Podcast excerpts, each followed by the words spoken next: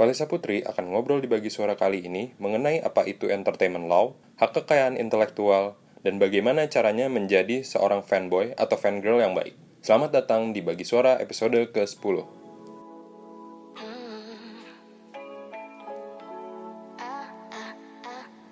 Ya, balik lagi di bagi suara. Ini episode ke sekian.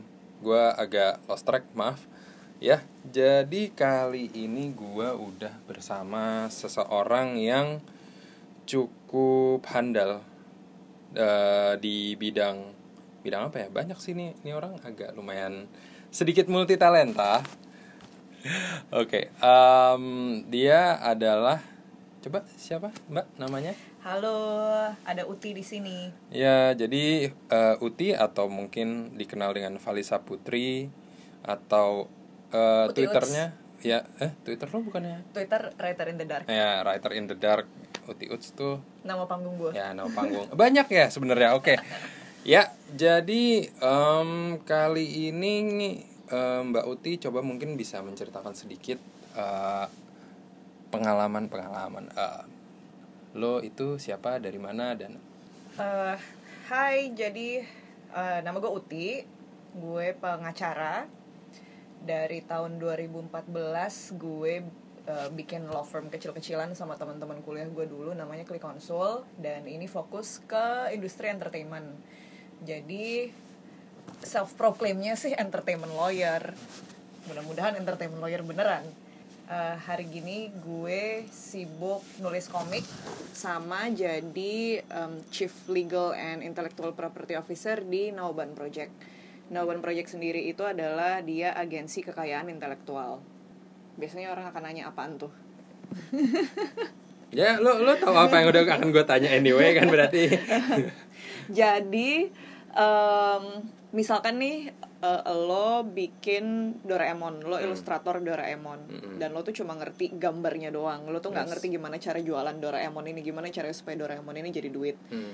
Maka gue akan bantuin lo untuk cariin buyer buat si Doraemon. Jadi gue akan nawarin si Doraemon ini ke production house atau ke penerbit atau ke Oke. merchandiser dan seterusnya dan seterusnya. Jadi lo tinggal tahu gambar aja, nanti gue yang jualan. Jadi agak semacam agregator ya mungkin. agen sih Agen. lebih tepatnya agen jadi nanti gue dapat komisi dari pemasukan lo I see. Oke. Nah, ngomongin lu dulu deh. Jadi dulu lo sebelum kuliah, apakah lo dari dulu emang udah tertarik ke dunia hukum?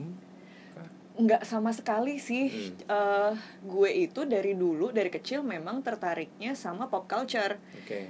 dan dan kegiatan gue ya isinya tuh adalah mengkonsumsi film buku atau musik-musik populer Hmm. dan pas mendekat menjelang lulus SMA gue mikirnya tuh gue juga pengen kuliahnya tuh di sesuatu yang bisa bikin gue mengerjakan pop culture Hmm. jadi waktu itu tuh gue mikirnya tuh mau masuk sastra Inggris atau sastra Indonesia Oke. cuman ya biasa lah ya aduh gue kalau masuk situ nanti lulusnya gue kerja apaan Masih banyak stigmanya mungkin iya zaman dulu iya kan. zaman gitu kan Hmm. zaman dulu kan gitu belum ngerti soalnya Hmm. ya udah terus em, akhirnya gue pikir ah nggak ah gue pengen kerja sesuatu yang bisa bikin bawa gue jalan-jalan ke luar negeri gitu Oke. sambil membela negara jadi gue pikir oke gue mau jadi diplomat jadi Oke. awalnya tuh gue malah mau masuk FISIP hubungan Nah, internasional iya, pasti.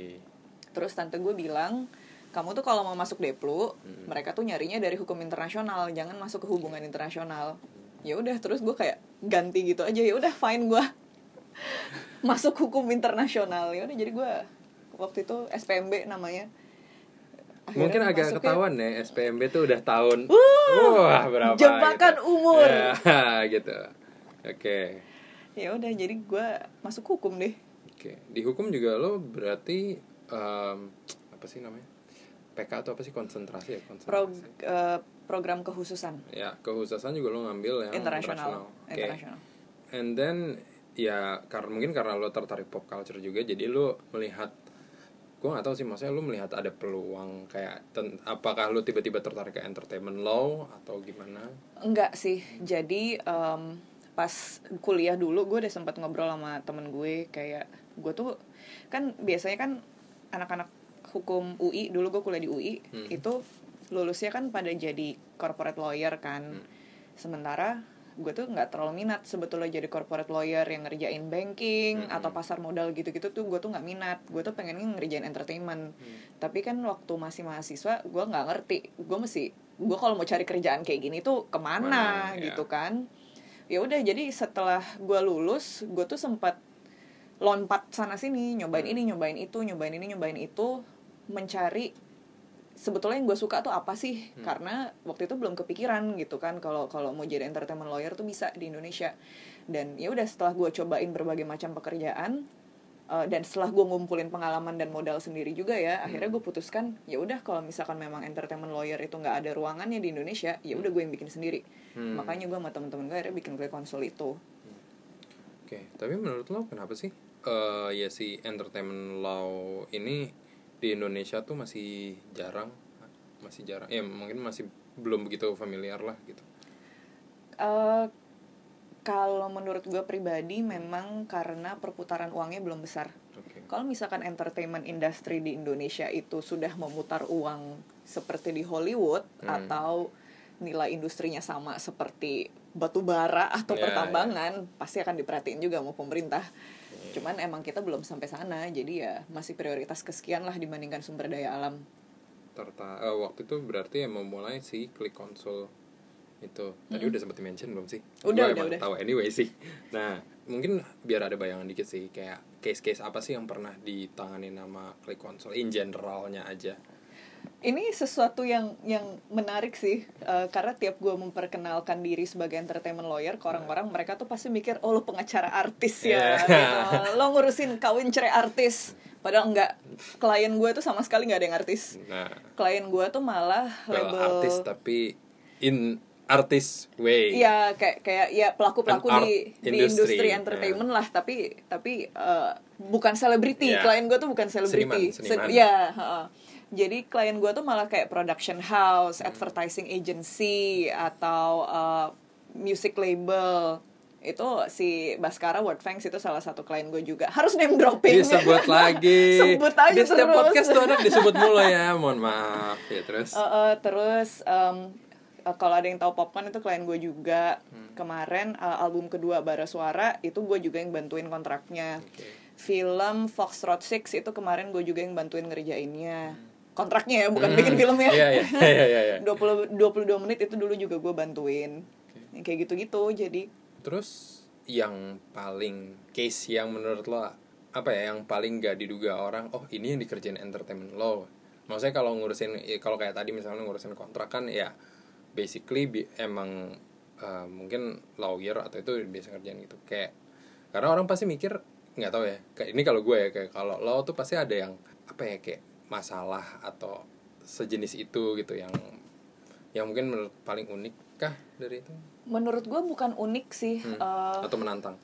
em, ini tuh jadi sebetulnya ini sesuatu yang common di industri entertainment tapi permasalahannya adalah lawyernya tuh belum ada yang punya cukup skill di situ Oke. dalam arti ya seperti industri lainnya Mhm. industri entertainment pun juga isinya kan jual beli kan bedanya adalah jual beli film atau jual beli musik atau jual beli desain dan seterusnya tapi antara lo jual beli film sama jual beli rumah atau Hmm. jual beli mobil pasti beda dong bentuk transaksinya yes Nah, permasalahannya adalah belum banyak lawyer di Indonesia yang ngerti film tuh apa, musik tuh apa, periklanan itu apa. Jadi pada saat mereka memberikan advice untuk transaksi-transaksinya, banyak yang miss Hmm. gitu karena kan mereka nggak kepikiran bahwa oh kalau film tuh gini ya kalau musik tuh gini ya mereka pikir ini jual beli barang biasa padahal enggak karena kan ini kan jual beli suatu barang yang tidak ada bentuknya gitu nggak kayak Hmm. rumah atau mobil yang barangnya tuh ada gitu bisa Yes. dipindahin dari buyer ke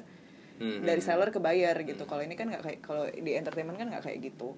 Hmm, Berarti kalau kayak gitu, kayak misalnya tadi musik atau film gitu, berarti emang ini agak-agak nyangkut ke eh, haki juga ya, Mm-mm, berarti kan banget. hak kekayaan intelektual yang misalnya mungkin kayak orang ad- ini ini termasuk yang lo kerjain nggak? Kayak misalnya ada misalnya Port Fangs lagi disebut, Eh, dia bikin lagu, terus kayak ada eh, penyanyi yang lebih baru, eh, artis yang lebih baru lah yang mau dalam tanda kutip ngebeli kayak satu verse atau satu ininya dari lagunya Bass. Berarti lo ya lo tuh yang apa ya yang menjadi ngeliat eh membantu untuk Bas menjual lagu kayak ini berarti yang boleh dipakai ini ini yang ke, eh, legal stuffnya gitu atau Eh, kalau dalam kasus seperti itu gue tuh lebih kayak tukang jahit sih Oke. sebetulnya. Jadi si Baskara sama si bayarnya ini silakan kalian sepakati kalian jual beli apa barangnya apa harganya berapa untuk berapa lama apa saja yang boleh dilakukan ngirim barangnya gimana. Nanti kalau udah sepakat kabarin gue nanti gue jahit semuanya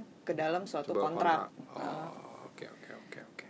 Gitu. Dan berarti oh ya habis itu berarti ini juga eh, Haki ini berhubungan dengan si Naobun Project Iya, ya, kurang lebih. Dan juga kemarin berapa kali sih gue melihat di ya karena gue follow juga sih di Twitter eh, Naobun Project tuh kayak sempet ngomongin salah satu case dari apa ya? eh, apa hashtag Imonite Nah, ya itu. kayak gue gue bingung kayak mau nyebutnya em, pendaftaran haki itu itu Merek. hitungannya apa? Pendaftaran Merek. merek. Apa eh gini deh dari yang paling basic deh. Kalau misalnya bikin dari sebuah brand terus mau dipatenkan gitu. Apa aja sih yang mesti dilakukan dalam artian apakah cuman sekali daftar merek dek udah gitu atau kayak ada tetek bengek lain yang mesti didaftarkan juga gitu. Oke, sebelumnya gini dulu. Hmm. Em, jadi eh, kekayaan intelektual Hmm. mungkin akan lebih mudah dicerna kalau pakai judul bahasa Inggrisnya, yaitu intellectual property. Oke. Jadi kalau properti udah kebayang dong, Yes. kebayang gedung atau kebayang rumah Hmm. gitu kan. Em, Something yang ada wujudnya. lah. something yang ada wujudnya gitu, properti gitu. Dan properti ini bisa diperjualbelikan. Hmm. intellectual property juga sama. Eh, ini adalah aset Hmm. sebuah properti, tapi bedanya ini tuh intelektual hasil pikiran, jadi Hmm. bentuknya tuh nggak ada gitu. Cuman sama seperti properti kayak rumah ataupun mobil, ini ju- juga bisa diperjualbelikan. Yes. Ini tuh aset. Nah, terus em, intellectual property ini bentuknya ada macam-macam, tergantung dari apa yang dia lindungi. Kalau objeknya adalah karya seni, sastra atau eh, ilmu pengetahuan, maka itu pakai hak cipta. Kalau objek yang dilindungi adalah suatu tanda jasa atau barang Hmm. yang membedakan dia dari barang atau jasa lainnya, itu, kayak- merek. Misalnya kayak apa tuh? Kalau Ya kayak misalkan eh, bagi kata gitu, Mhm. bagi kata tuh merek untuk Oke. membedakan Mhm. bagi kata sama servis-servis lain yang serupa. Oke. Itu itu merek. Kalau yang objek yang dilindungi adalah penemuan Mhm. teknologi misalkan itu paten. Mhm. Kalau yang dilindungi adalah hmm, kalau lo buka iPhone Mhm. kan ada sirkuitnya tuh di Oke. dalam Iya, itu juga iya. bisa dilindungi. chip-chipnya gitu. Eh, itu bisa dilindungi tuh Hmm. itu namanya em, tata letak sirkuit terpadu gitu. Jadi sampai teknologi juga ya? Bisa eh, em, atau misalkan Coca-Cola deh Mhm. kan resep Coca-Cola itu dirahasiakan banget kan sampai sekarang Hmm. karena kalau semua orang tahu ya semua orang bisa bikin Coca-Cola Yes. dan Hmm. mereka jualan jadi rugi gitu itu juga bisa dilindungi pakai rahasia dagang Krabby Patty juga tuh berarti ya? kurang lebih Oke, Eh, oke. jadi jadi itu itu yang dilindungi oleh hak kekayaan intelektual Ya itu ter- semua part of si haki ini berarti. Mm-mm. Oh, Oke, oke. nah kalau yang kasus Imonite kemarin dia kan kalau Hmm. Bentar. Oke Eh, buat konteks yang mungkin tidak main Twitter atau apa Instagram Ya, oh, Instagram juga mungkin, eh nggak mungkin sih main Instagram. Cuma mungkin ini tidak nyampai ke kalian. Jadi kemarin tuh ada case, um, salah satu, gue nggak ngerti sih itu komunitas apa-apa gitu. Pokoknya ada sebuah, let's say komunitas lah, Komunitas, komunitas, iya, komunitas. komunitas. Oke, dia yang mendaftarkan nama eh, Imonite ke, berarti kalau di Dirjen Indonesia, Haki. Ya ke Dirjen dir- Kekayaan Intelektual. ke Dirjen Hak Kekayaan Intelektual di Indonesia gitu yang di mana habis itu lalu mereka membuat sebuah pernyataan di Instagram Story bahwa eh, nama Imonite sudah didaftarkan dan ya kalau ada yang mau make ini gue aduh gue gue pengen nge-quotes kata-kata eh apa kata-katanya Loh, kekut aja apa salahnya orang mereka sendiri yang Iya, ngetik iya, oke oke oke. Mereka bilang eh, we know the law, let's do it baby, we know the law gitu kalau nggak salah. Intinya kayak mungkin agak-agak em, sedikit mengintrik orang gitu dan karena juga gue ngeliat dari twitter twitter gitu abis itu banyak yang banyak yang menanggapi dengan kayak oh dia bilang eh dia tuh megang kalau nggak salah ya gue lupa timelinenya. Cuma kayak dia si eh, komunitas ini megang nama Imonet tuh katanya mereka mulai dari dua tahun yang lalu. Padahal sekitar ada yang ngepost poster sekitar empat tahun apa lima tahun yang lalu udah ada event namanya Imonite dan Imonite kan juga namanya agak general.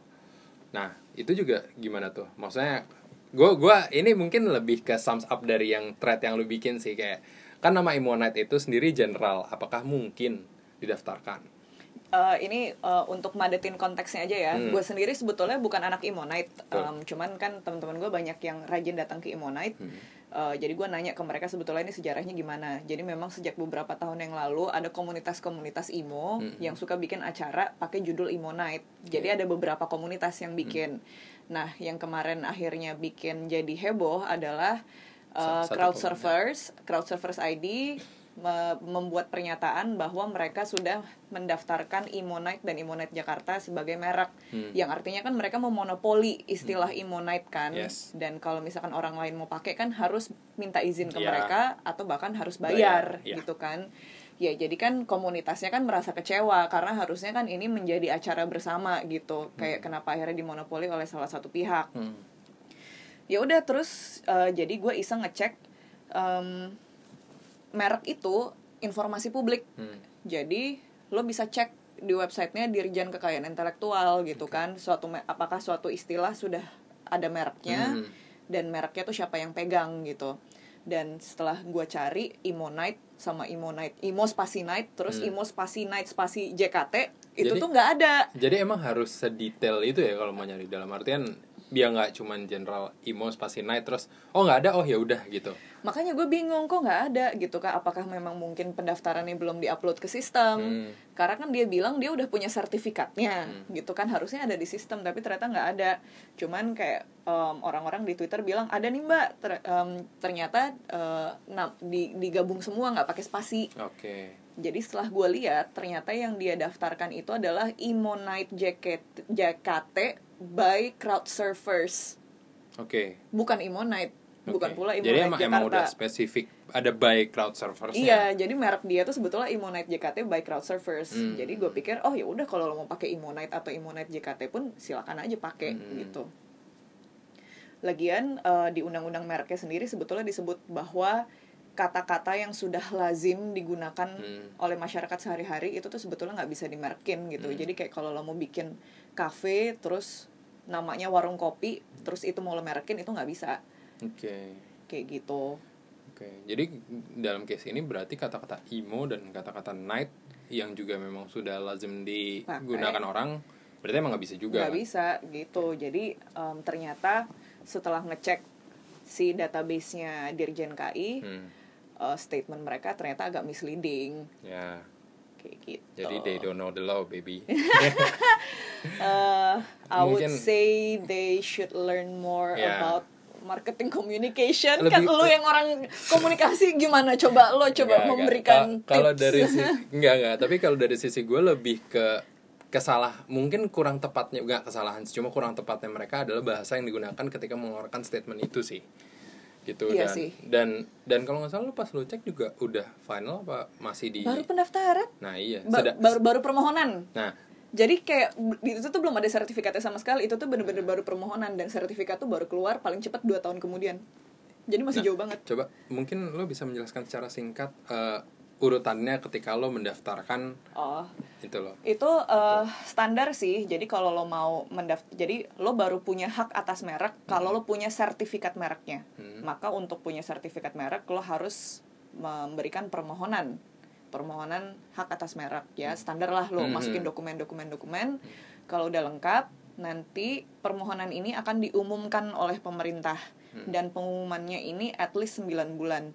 Kalau nggak salah 9 bulan ya. 6 bulan atau 9 bulan. Itu emang apa? itu wajib diumumkan supaya masyarakat punya waktu untuk protes. Oke. misalkan nggak bisa nih karena ini terlalu mirip sama merek gue. Atau ini kan udah merek gue kenapa mau lo kasih lagi? Kayak Hmm. gitu dan ya udah nanti kalau misalkan setelah masa pengumuman ini nggak ada yang komplain terus setelah diperiksa secara substansi mereknya oke baru sertifikatnya bisa dikeluarin. Dan proses ini tuh at least 2 tahun. Oke. Nggak Ya, jadi cepet. tapi itu emang dua tahun karena emang biasanya em, ya emang harus setoro itu mereka mengerjakannya atau em- kayak ya rata-rata aja dua tahun kurang lebih bahkan rata-ratanya bukan dua tahun sih menurut gua rata-ratanya tiga tahun karena oke ya pertama ada masa pengumuman yang Hmm. tidak sebentar Yes. dan kedua eh, mereka backlog juga di sana ada Oke. sekian banyak permohonan yang masuk Iya, tapi iya, cuma iya. sedikit orang yang ngecek oke gitu oke, yang iya, yang iya, ngerjain jadi ya mau nggak mau ngantri Hmm, oke. Jadi kalau misalnya bagi kata didaftarkan, tapi ya maksudnya ya lu lu tahu penulisan bagi kata yang bagi kata eh, disambung dan sebenarnya itu kan dua-dua itu terdiri dari dua, dua kata yang lazim. Hmm. Jadi itu bisa apa nggak kalau kayak gitu? menurut gue bisa karena itu kan digabung jadi satu kata lo bikin dalam tanda kutip kata baru Oke oke oke oke. Jadi apa-apa. jadi kalau misalnya emang kata lazim tapi let's say kata-kata itu digabung ada kemungkinan bisa lah setidaknya. bisa di argue lah bisa Oke. diperjuangkan lah Oke oke oke. Jangan ada yang uh, iniin bagi kata di sini awas loh. yang denger. Eh, Oke oke oke. Terus em, nah selain tadi menjadi apa? Now balik lagi ke Nobun Project sih. Tadi em, selain menjadi agen itu juga ada komik. Komik itu part of. Itu apa gimana tuh? Eh, jadi Nauban eh Nauban ya. Oh, Nauban kayak Naubun. Iya, nggak apa-apa juga sih. Oh, tapi oke. Nauban ini sebetulnya diambil dari dua maskotnya Nauban. Jadi Oke. Nauban ini punya maskot Nao sama Bani. Oh. Itu ada di depan pintu kantor. Oh iya ini Bentuk konteksnya berarti maskotnya. ya, kita lagi rekaman di kantornya Nauban numpang lagi. Eh, eh, jadi ya nama namanya Nauban Project. eh jadi Nauban Project ini memang untuk ja- bentar, eh, gua gua kehilangan train of thought gua. Jadi Hmm. Nauban Project ini kami bergerak berdasarkan karakter. Oke. Jadi eh, yang dilihat pertama tuh sebetulnya karakternya. Karakternya nih cukup unik nggak? Dan dan kayak langsung langsung bisa nempel nggak Hmm. gitu.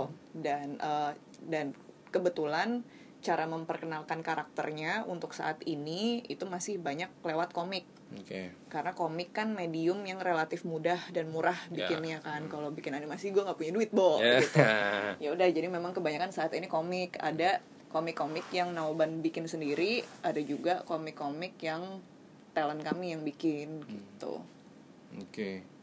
Em, terus kalau yang yang kerja sama sama Tirto tuh si Hey Tasya. ya? Hetasha Itu berarti emang project kolaborasi dengan Tirto atau Eh, itu komik gue Oke. jadi kalau kalau ditanya komik ini punya siapa Hmm. itu punya gue dan punya Wulan Oke. Wulan nih ilustrator gue jadi gue Ilustrator. berdua sama Wulan gue yang nulis karena gue nggak bisa gambar Hmm. gue sama Wulan berdua kami yang memiliki hak cipta atas Hitasha dan Nauban adalah agen kami Ah oke oke. oke, Nauban oke. yang bantuin Hetasha dijual kayak Jadi, ya oh, nanti iya. Nauban yang bantuin cari penerbit atau Hmm. bikinin boneka atau cariin PH yang mau bikin filmnya Hetasha kayak gitu itu Nauban yang bantuin Tirto itu adalah penerbit, Penerbit, jadi ya. Oke. dia yang Hmm. akan menerbitkan komik-komik kami secara mingguan Hmm, oke oke oke.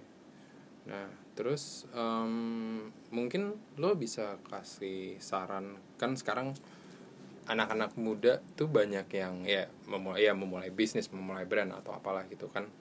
Terus em, kayak menurut lo seurgent apa sih untuk atau misalnya mereka membuat karya gitu, seurgent apa sih untuk mendaftarkan em, ya karya mereka atau atau merek mereka ke eh, ya tadi Dirjen Haki ini sendiri.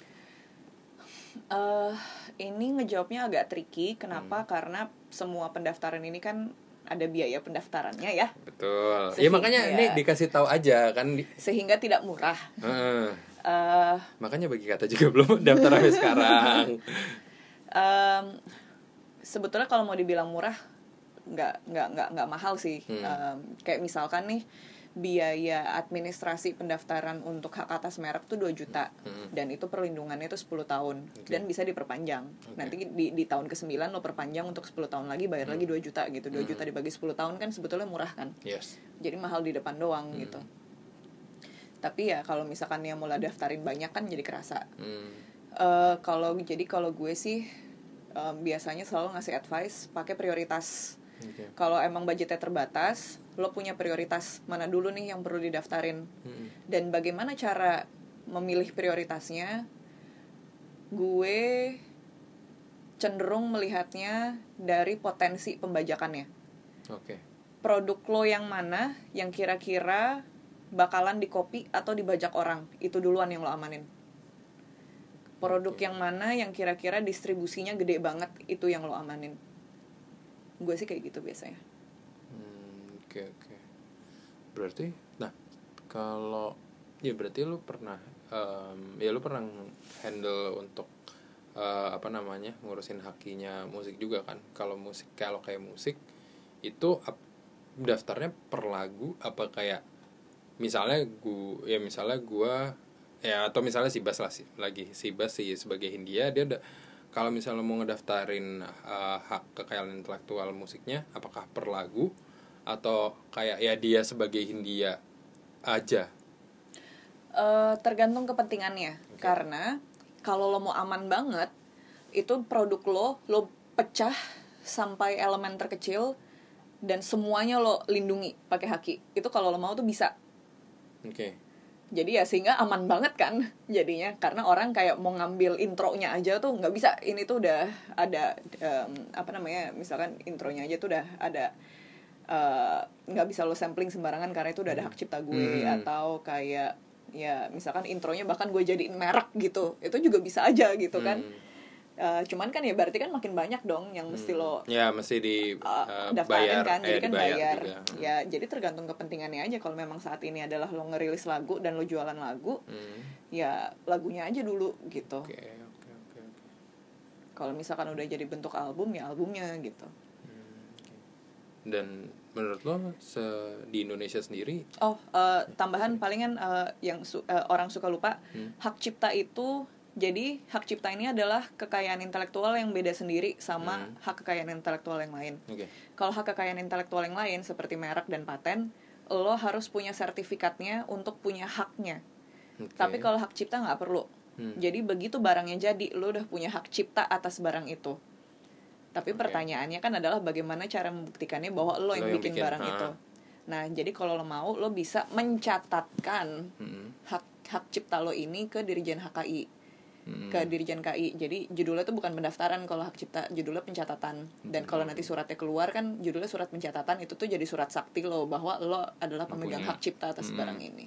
seberapa sejauh ini ya lo melihat ya lo lo juga berkecimpung di industri kreatif gitu Se- menurut lo se- eh, seberapa jauh sih orang di Indonesia ini udah peduli ya kan? Yaitu kayak haki eh, hak kekayaan intelektual itu sendiri.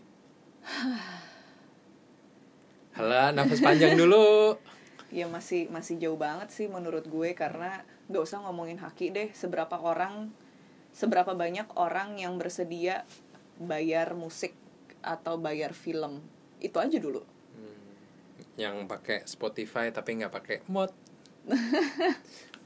emang bisa ya di mod? Gue baru tahu. Ah, buset. Tuh kayak ini case-nya sama kayak lu meng Oh ya, gue kenal Uti dari zaman uh, main sama-sama main ASFM. Jadi uh, dulu di ASFM lu tau kan yang sempat heboh? Kalau nggak salah Iman apa yang nge-expose yang kayak Visco full pack tau oh oke. Nah, bisa digituin. Basically agak-agak mirip sih kayaknya. Oh gue gitu. baru tahu Tapi kalau kalau Spotify mode ini cuma Android. Jadi kayak emang lu iya, ngedownload bajakan yang udah full, Iya, ya udah iya. premium aja. gue pengguna Apple Music soalnya jadi gue Oh, iya. nggak tahu kalau Spotify bisa digituin Ya jangan membajak ya. ya tolong. jangan membajak please Please. please Banyak artis yang membutuhkan. Nah, terus tadi em, kita udah nih ngomongin haki. Eh, mungkin sekarang ngomongin yang agak lebih santai dan lo mungkin lebih apa ya passion. Mungkin bisa dibilang cukup passionate gitu kan. Eh, jadi bias lo siapa aja? wah tergantung band apa dulu nih kurang lengkap pertanyaannya Ya, ya jadi em, Uti ini juga salah satu apa ya? Apa sih namanya? Fan. Nyebut Fangirl. Ah, fan girl ya. Fan girl dari em, majority mungkin K-pop ya. eh nggak juga sih Gue gak gue sih genre Korea sekarang. gue gitu. fangirl macem-macem Oke. Jadi dulu pas gue kecil, gue fangirl Harry Potter. Oke. Kenapa gue menyebut diri gue fangirl? Karena eh, gue em, lebih aktif dalam fandomnya dibandingkan cuma baca Harry Potter gitu loh. Enggak, kalau Hmm. jadi dulu tuh gue kayak gue tuh buka MuggleNet tiap hari, aktif di forum kan membahas teori ini, teori itu. Menurut lo endingnya gimana gitu? Nulis fanfic, baca fanfic, ngelihat fan art gitu, yang kayak gitu-gitu Oke. kalau kalau kalau fans casual kan ya paling cuma baca bukunya Ya. doang nonton filmnya itu terus oh enggak enggak sebelum Harry Potter gue tuh fangirl Westlife Nice. tapi zaman dulu internet belum kayak sekarang jadi ya gue Betul. fangirling sendiri aja jadi Westlife terus Harry Potter pas SMP gue fangirl Good Charlotte Em, abis itu pas kuliah ya udah gue kecemplung K-pop Jadi mulai eh, kecemplung dunia per K-popan tuh eh, kuliah nih. kuliah kuliah Lo kenapa dulu? karena gue putus bo Agak Iya ya itu itu tapi kayak alasan banyak sih alasan orang kayak putus sakit hati atau apa kayak menjerumuskan ke suatu hal gitu. Nah lo terjerumus ke K-pop gitu. Iya, jadi gue putus. Terus ya udah gue sedih kan, patah hati, murung. Terus temen gue kayak, sini lo ikut gue nonton ini. Dia memberikan gue Explorers of the Human Body. itu ada variety show yang Super Junior. Terus kayak gue gua kayak itu apa? itu tuh kayak kayak uh, variety show yang Super Junior. Terus ya udah gue terjerumus aja dari sana. Jadi pertama lo berarti fan girlnya dari per K-popan Super Junior. Awalnya Super Junior, terus gue kecemplung Shiny. Shine itu SM juga bukan? SM juga betul. Oke oke. Terus akhirnya ya lo terjerumus makin jauh lah. eh sebetulnya yang gue ngefans banget tuh Shiny sih dan sampai sekarang pun gue juga masih menganggap diri gue sebagai Shiny World Shiny World ini nama fandomnya Shiny kalau yang lain gue suka juga cuman ya lebih ke casual listener aja gitu nggak nggak kayak gue ngikutin Shiny belakangan gue kecemplung BTS Boy with love. Yoi, bahkan BTS gue telat banget kan gue baru masuknya tahun ini Ya ya ya ya ya ya. Jadi sebagai um, apa ya? Fan girl senior mungkin. Waduh. ya lo, lo lo menyebut anjir gue lupa sebutannya apa sih yang lo menyebut lo dapat Twitter list ya kalau zaman dulu tilis tilis. T-list, Nah, iya. Lo dengan teman-teman fan girl, fanboy lo gitu. Nah, kan belakangan apa ya? Fan fan tuh kayak eh, fans tuh dari kata fanatik kan sih? Nggak, Eh, gue gak tahu sih. eh, asumsinya iya Asum, let's let's Ah, assume ya ah. gitu. Dan makin ke sini, um, gue sendiri walaupun gue bukan ya gue mung gue oh gue mungkin fanboy fanboy cuma Power Ranger sih. Cuma saya gue melihat orang-orang dengan kegemaran mereka masing-masing maksudnya tadi kayak Harry Potter atau K-pop atau apa pun dari masa-masa dulu let's say like five years ago sama sekarang cukup berbeda jauh. Mungkin karena perkembangan teknologi juga gitu. Kalau lo sendiri di fandom K-pop karena kayaknya emang fandom K-pop nih salah satu fandom yang heboh menurut gua sih. Compare Yoi. to Harry Potter and ya other Marvel DC lalala eh, enggak Marvel DC juga gila sih sebenarnya. But anyway uh, ya menurut lo fandom zaman sekarang tuh gimana sih? Wah eh, yang kerasa banget tuh dari banjir konten sih. Oke. Em, kalau misalkan kenapa K-pop itu fandomnya hidup banget menurut gue karena kontennya banyak banget. Bahkan kalau mau dibandingin sama Jepang aja beda gitu. Hmm. K-pop tuh konten nggak habis-habis Oke. kayak sebetulnya beberapa tahun lalu gue sempet kok nggak ngikutin K-pop sama sekali karena gue udah jenuh. Gue ngerasa diserang konten gitu tiap hari. Nggak habis-habis. Soalnya jadi gue capek. Ngikutinnya tuh capek bahkan Shiny aja sekarang yang meskipun gue masih sayang banget sama Shiny gue udah nggak sanggup ngikutin semua konten mereka. Sekarang yang gue ikutin tuh cuman oke album baru lo apa gue beli gue dengerin lo konser di mana kalau gue bisa datang gue datang. Selebihnya gue udah nggak ngikutin karena gue nggak sanggup. Banyak banget kontennya. Nah, dan juga lo sempat berbagi pengalaman di Twitter lo. Kayak um, lo sebagai fan girl sudah ibaratnya dalam tanda kutip sudah membawa lo ke mana saja gitu. Mungkin lo bisa ceritakan sedikit, tidak perlu panjang-panjang seperti thread Twitter.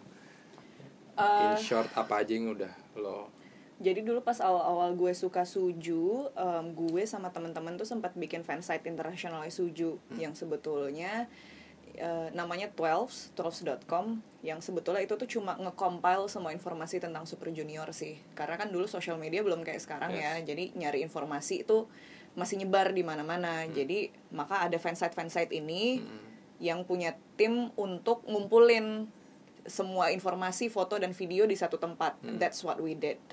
Dan dari sana eh, karena saingannya belum banyak, ya udah jadi nama 12 ini eh, melejit dengan cepat dan ya udah akhirnya jadi semacam dalam tanda kutip influencer fandom. Oke. dan akhirnya memang diajakin macam-macam sih. Kalau mau ada project diajak. Kalau ada konser diajak untuk eh, promosiin atau distribusiin tiketnya kayak gitu-gitu.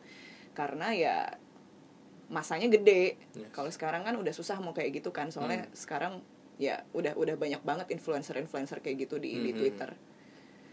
Ataupun di Instagram atau di mana gitu. Kalau zaman dulu sih masih kayak gitu ya udah terus dari sana ta- yang awalnya cuma kegiatan-kegiatan sebagai fans yang tidak dibayar Hmm.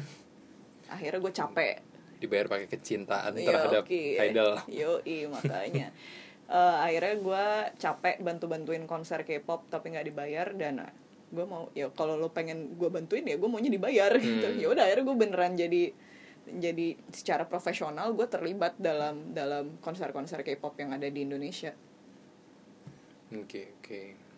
Nah, dari situ lo apa ya? Apa yang lo dapatkan? Maksudnya dalam artian uh, experience apa yang lo dapatkan karena mungkin banyak yang sekarang yang muda-muda yang mungkin masih I don't know belasan tahun atau yang masih kuliah gitu kayak ya mereka punya mereka ngefans sama seseorang gitu eh atau ses- sesuatu dan habis itu kayak uh, mungkin pengen kayak lo. Nah mungkin lo bisa nge-share kayak apakah itu cuman eh, ujungnya kayak lo capek dan bosen kah atau? Eh, nggak sih itu bisa bisa gue bilang itu adalah eh, awalnya gue terekspos ke industri entertainment. Oke. Karena kan gue kuliah hukum Hmm. dan kayak gue magang dan lulusnya pun juga kerjaan-kerjaan hukum gitu kan yang nggak ada hubungannya sama sekali sama entertainment. Padahal gue minatnya di entertainment. Mhm. makanya hobi gue kayak gitu bikin fansite ngerjain konser dan segala macam dan kalau gue nggak melakukan itu semua gue nggak bakalan ke expose nih sebetulnya bisnis entertainment tuh kayak apa sih? Dan kalau gue nggak ke expose bisnis entertainment gue nggak akan berani bikin klik konsul oke. Ka- karena ya ngapain gue jadi lawyer tapi gue nggak tahu sebetulnya apa sih bisnisnya gitu. Iya, iya, iya, iya. ya udah jadi gara-gara pengalaman itu gue jadi pede akhirnya melakukan apa yang gue lakukan sekarang. Karena gue emang udah ber, udah pernah beneran nyemplung ke industri entertainment ngerjain ini ngerjain itu. Ada nggak sedikit em, apa ya mungkin tips menjadi fangirl atau fanboy yang apa ya yang eh, yang tidak berlebihan? Wah jadi kalau dari pengalaman gue Hmm. Lo harus mau mengakui bahwa pada dasarnya ini semua tuh jualan. Oke. Um, oke uh, fangirling atau fanboying bikin lo happy banget. Suat- sebuah musik film atau buku komik itu tuh bikin lo happy banget. Sure ya ambil happynya aja gitu. Cuman kalau misalkan lo menemukan sesuatu yang kayak lo nggak setuju atau apa ya lo harus sadar ini tuh jualan. Dan mungkin jualannya bukan ke lo gitu. Hmm, Um, dan ya lo harus harus harus harus tahu kapan mesti ngerem sih. Oke. Ngerem tuh penting banget. Fangirling fanboying silakan sesuka hati tapi lo harus tahu kapan lo mesti ngerem. Oke.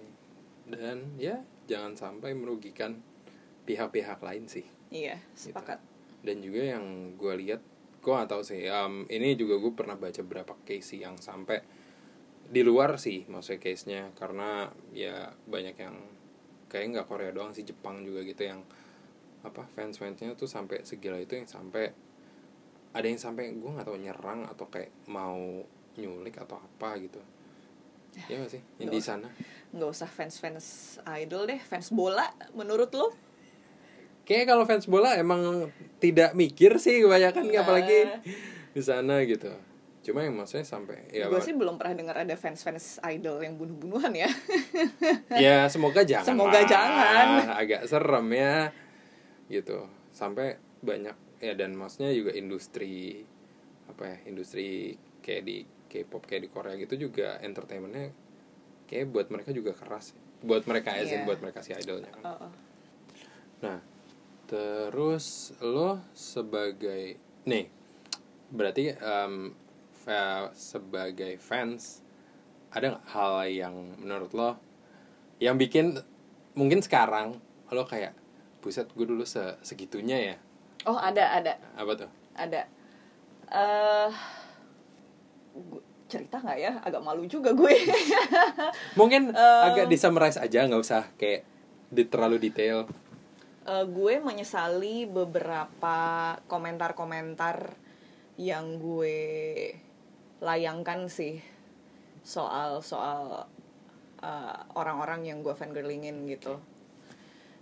Ya zaman dulu istilahnya gue belum woke lah. Belum wow jadi rada nggak sopan. Jiwa SJW-nya belum keluar. Gue belum ngerti SJW itu apaan. Ya udah, jadi jadi ada ada beberapa hal-hal yang nggak sopan dan gue menyesali itu. Dan kebanyakan baca fanfic eh, nggak juga sampai sekarang juga gue masih banyak baca oh fanfic. iya baik baik Iya yang kayak gitu-gitu. Eh, itu gue belum ngerti soal ngerem. Dan ya hopefully sih sekarang nggak gitu lagi ya karena gue secara aktif mengingatkan diri sendiri untuk nggak boleh begitu gitu. Hmm. Cuman zaman dulu sempat kayak kayak kayak, kayak gitu. Ya, jangan dicontoh. Iya. Tidak baik, tidak sopan. Ya intinya jangan sampai menyerang eh, suatu individu atau eh, ya merugikan orang lain lagi kan balik lagi. Yoi. Nah, eh ini ini ada hubungannya sama fandom sama ada sedikit hubungannya sama haki juga sih. Gua ini udah lama sih gua gak tahu sekarang masih apa enggak tapi kayaknya masih. Gua tuh pernah ke ya ke Gramet gitu kan ke toko buku ada buku-buku dalam bahasa Indonesia itu kayak ben- kayak misal let's say BTS lah ada buku di bahasa Indonesia kayak hal yang kamu mesti tahu soal BTS atau sejenisnya itu yang kalau gue melihat dari siapa penerbitnya gue gak yakin ya maksudnya BTS sendiri itu kan berarti udah menjadi merek kan Iya. ha. nah em, gue yakin nih gue yakin banget benih taruhan gue produ eh, apa publisher lokal ini tidak ada eh, korelasinya dengan eh, apa big hit entertainment Mm-mm. Nah, kalau kayak gitu case-nya berarti mereka melanggar eh ya melanggar hak cipta nggak sih? Iya, hak cipta merek iya. Cuman kan kayak apakah bikin dia tahu kalau Ya. ada yang bikin beginian di Indonesia? Gua rasa enggak. Tapi berarti em, tidak selalu harus sampai monetize tapi ketika lo menggun kayak itu udah terdaftar sebagai haki dan lo menggunakan aja apa pun maksudnya ya maksudnya di luar untuk monetize berarti itu juga melanggar kan Iya, secara ha, rules-nya. karena kan itu kan bukan cuma masalah memonopoli barangnya secara ekonomi, tapi kan juga untuk menjaga integritas dari barangnya sendiri. Hmm. Gitu. Jadi walaupun nggak diduitin, ya bukan berarti lo boleh sembarangan pakai. Tetap aja lo harus minta izin. Oke, oke, oke. BTS lu bi- biasnya berarti siapa? Taehyung, mana? Gue cuma tahu. ada namanya V. Oh iya gue tahu. Gue gue kalau V tahu. gue gue gara-gara juga nonton di Stephen Colbert ya di yang Ah. mereka udah sampai US sana kan. V, I'm a good boy. Ya itu selalu buat intronya Sayangan mereka. tante. Astagfirullahaladzim. Emang BTS tuh rata-rata umur berapa sih? Yang paling tua 92. Yang paling kecil 97. Ya. Bayangkan dia baru berumur 22 tahun sudah jauh lebih kaya raya daripada kita berdua, Bat. Lah, Mau jadi apa kita ini? namanya juga nasib. Nasib orang memang berbeda-beda ya. orang Beda-beda ya ya. Terus ya mungkin sudah cukup lama. Mungkin sekarang lo ada yang mau something yang lo mau promosikan atau kayak pesan-pesan yang ingin lo sampaikan either pada mereka yang I don't know starting a brand atau kayak orang-orang mereka-mereka yang tersesat dalam kefandoman. Monggo. Eh, gue pikir apa pun yang lo suka itu sebetulnya bisa menjadi sesuatu yang baik buat lo kalau misalkan memang lo ubah itu menjadi sesuatu yang produktif. Contohnya, Mm-mm. semua energi fangirling gue sekarang ini gue curahkan ke ada satu produknya Nauban Project yang uh, gue salah satu co-creatornya Hmm. namanya Purple Sky Project. Ya. Purple Sky Project ini adalah sebuah cerita tentang persaingan antara sebuah band dan Hmm. sebuah boy band di bawah SJW Entertainment. Beneran namanya Singkatannya SJW apa? Entertainment. Tapi kalau di situ- itu diambil dari nama CEO-nya. CEO-nya tuh namanya Pak Stefan Jonathan Wijaya.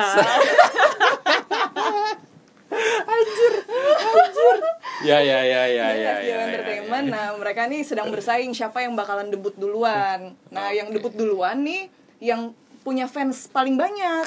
Oke. Nah, ya udah. Jadi kalau misalkan lo pengen band atau boyband kesukaan lo ini untuk debut duluan, Hmm. silakan lo follow mereka di eh, ada SJW underscore bluesan sama Iya. ada SJW underscore redmoon. Yang redmoon ini yang boyband, yang bluesan ini yang band. Oke. Ya silakan aja like aja banyak-banyak, komen aja banyak-banyak. Nanti at the end of the day siapa yang eh, Yang lebih fan- banyak fansnya mendapat paling fans. banyak ya udah itu yang akan debut duluan. Berarti itu isi eh ini di Instagram kan? Di Instagram lo tinggal follow aja di Instagram. Instagramnya ada yang itu tadi SJW Bluesan, SJW Redmoon, sama kalau SJW Entertainment itu uh, official underscore SJW. Dan kalau komiknya itu ada di Nauban Project semuanya di Instagram dan semuanya bisa tinggal follow doang. Jadi lo nggak perlu beli atau apa gitu. Ini yang Bluesan sama yang Redmoon ini diupdate sendiri oleh anak-anaknya. Oke, terus ini berarti sampai kapan? Dalam artian kan tadi kan yang lebih banyak fansnya yang debut. Ya berarti ada deadline-nya. Apakah udah disebut atau belum? Belum sih. Oh, belum. Deadline-nya masih rahasia. Oke, siap. Terus mungkin juga eh, lebih banyak mendengar celotehan lo sebagai fangirl di Oh. mana? itu jadi gue punya podcast namanya Fangirly Fangirla cari aja di Spotify ada tapi em, belakangan ini belum sempat rekaman sih. Jadi Ya. maaf ya kalau bolong-bolong podcast ya ya nggak apa-apa lah. Men- mulai didengarkan dulu aja topik-topik yang udah udah dibahas apa di situ. eh kemarin tuh udah ngebahas fangirl itu apa terus em, ngebahas apa lagi ya kok gue nggak inget. Em, intinya tuh ngebahas kayak fangirl dan duit fangirl dan minta izin buat nonton konser. Karena kan konser itu lebih mahal dari lebih konser Korea itu lebih bahkan lebih mahal dari tiket WTF sih. ya iyalah kan Iya. beda Ya, but still kan maksudnya bu- buat sebagai orang general tuh kayak sesuatu yang eh, buat gue sih kayak gue ngeliat Hah, kemarin terakhir siapa Suju ya?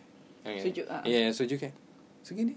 Buset, Tapi kalau bisa. dibandingin sama John Mayer gitu atau apa kemarin Selena Gomez yang mahal banget Ed Sheeran sama aja kan harganya? Iya sih, sama sih. Iya sih. Ya oke. Ya, jadi yang dibahas ya pokoknya seluk beluk menjadi fan girl lah. Itu Iya. lo lo dengan Ada teman gue namanya Echa. oke Dia- stilis-stilis juga. Uh, uh, dia sama fangirl Shiny juga temen gue udah lama. Ya berarti fan girl senior juga. Kami fangirl tante-tante karena sudah berkepala tiga semuanya. Kalau Shiny dulu berarti lo lebih muda daripada Shiny-nya ya? Enggak sih kalau Shiny yang paling tua seumuran gue. Yang paling Ya. kecil 93. Jadi Ya masih tidak tidak muda banget juga masih sepantaran sekarang. kita lah kalau ya, Shiny. Ya lumayan lah. Ya. Kalau Shiny kan hitungannya masih second gen kan, second generation. Jadi Ya, masih seumuran kita. Sekarang tuh udah sekarang udah third generation dan udah mau udah udah masuk generasi keempat bahkan gue udah lost track kalau soal Korea Korea. Yoi. Baiklah, mungkin hampir sudah hampir sejam, jadi mungkin sampai sini dulu untuk eh, bagi suara di episode kali ini bersama Uti dan ya gue signing out gue Jerbat. gue Uti Oke, sampai ketemu di bagi suara berikutnya. Bye. Bye.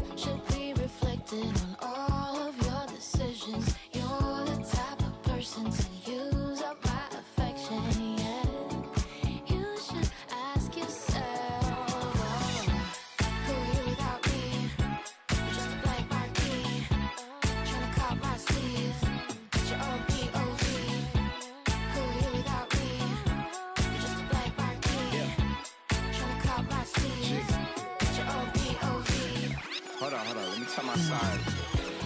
Who am I without you? I said I'm the same ass dude.